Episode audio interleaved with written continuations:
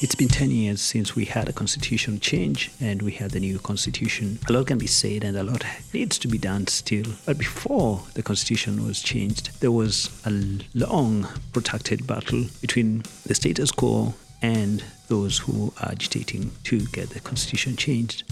Today, I want to take you back to a conversation I had with one eminent person who was at the forefront for the fight for change of the constitution. This was 11 years ago. His name is Professor Yash Pal Ghai. My name is Daniel Duwa. This is Kenyan Stories. Please enjoy my conversation with Professor Yash Pal Ghai from 11 years ago.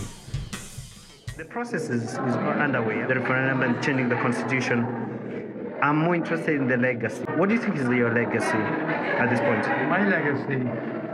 Well, I don't have much of a legacy. I have been most of my life a law teacher. So my legacy are my books and my articles and my students. Uh, but I've also had um, opportunities to work uh, in some many countries on their constitution making process. And so there are now, I would say, about 10 constitutions around the world uh, which I helped to, to draft. And that's my legacy too.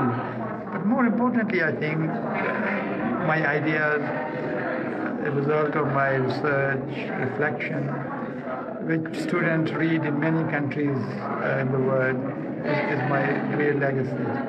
Okay. It's, it's a, very tall order, for, for, for, for young people to follow up, yeah? Yeah. But then the, the, the major concern here is how how does that filter into the young people, especially now that Kenyans are not celebrated at home for most part, yeah?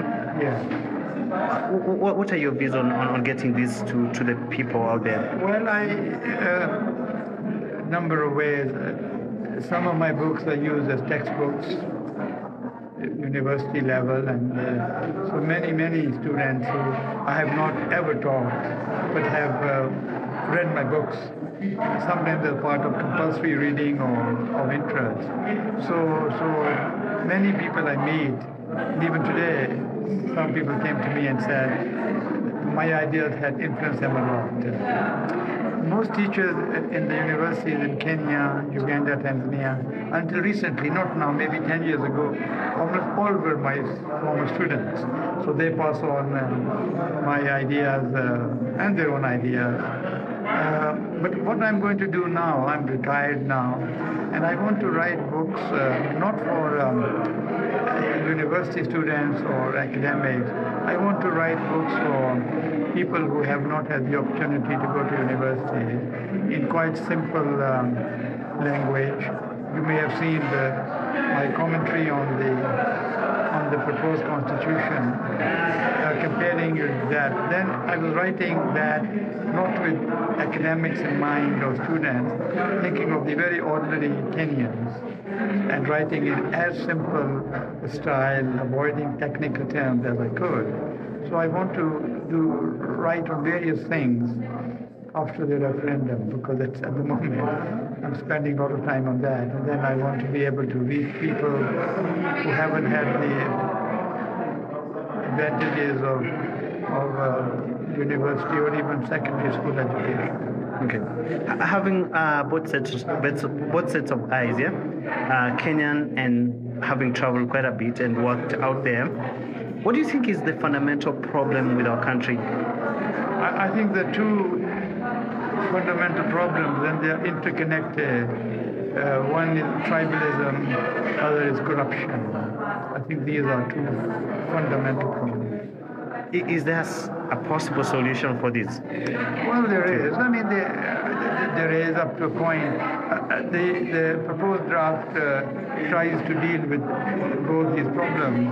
But if uh, politicians don't change, if uh, after the uh, constitution is adopted and we have elections, if the same people come back in power, then nothing will much will change. So I would say a constitution opens up possibilities, but by itself can't do much. So I think what we need to do is to is to mobilize people, make them realize that just because somebody from their tribe has become president does not mean that they are really going to get um, better life.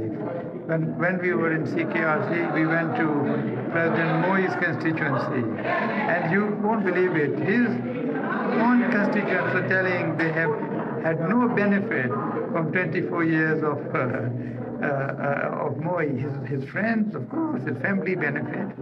I mean, I, I come from Central Province myself, and I remember as a child growing up in a place called Ruiru, not very far from here, people were living a much better lifestyle than today. And we have had, for most of that period, a lot of that period, Kikuyu presidents. What have they done for their own people?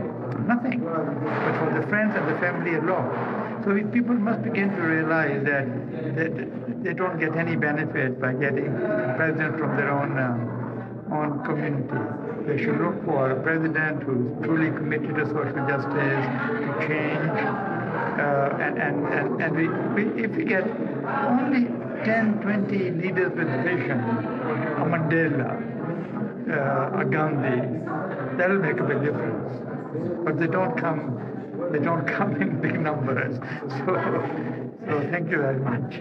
But, but, but that's a contradiction right there. Why? Every, every, every year, every other election, the statistic, if I don't know if I'm, I'm correct, 80% of Yes, yes, I think it's about 70 something. Yes, I looked at them yesterday or day before. Yep. Yeah, that is true. So people are in a way, uh, yeah, you're right, it is a contradiction. It's a good point. Because people do realize that these people are not reliable.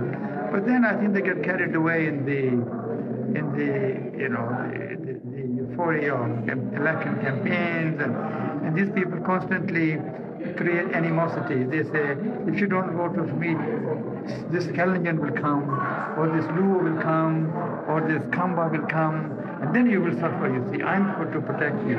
And people are a bit insecure. The land has been taken away, they don't have jobs. So in that sort of context of vulnerability, it's very easy to rely on these promises of uh, ethnic support. Okay, finally, when, when- this struggle started, when you started this work, the fundamentals for changing constitutions were there.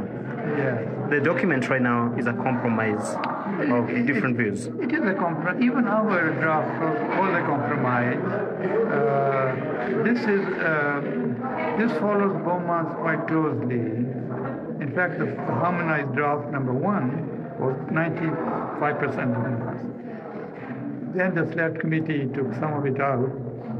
Some of it was reinstated. So I would say that uh, in terms of values and approach, it was almost 100% inspired by Bomas. In terms of institutions, it is a bit different. But, but basically, I would say it is Bomas. And, uh, and I am going to vote yes on the 4th of August. I hope you too. But you don't I, have to tell me. I, I reserve my comments. Yes, Thank you very much. yeah. You can listen to Kenyan Stories everywhere on podcast, online, on Android, on Apple, wherever you listen to podcast, iTunes, Stitcher, Radio Public, Spotify, everywhere and anywhere you listen to your podcasts or great stories.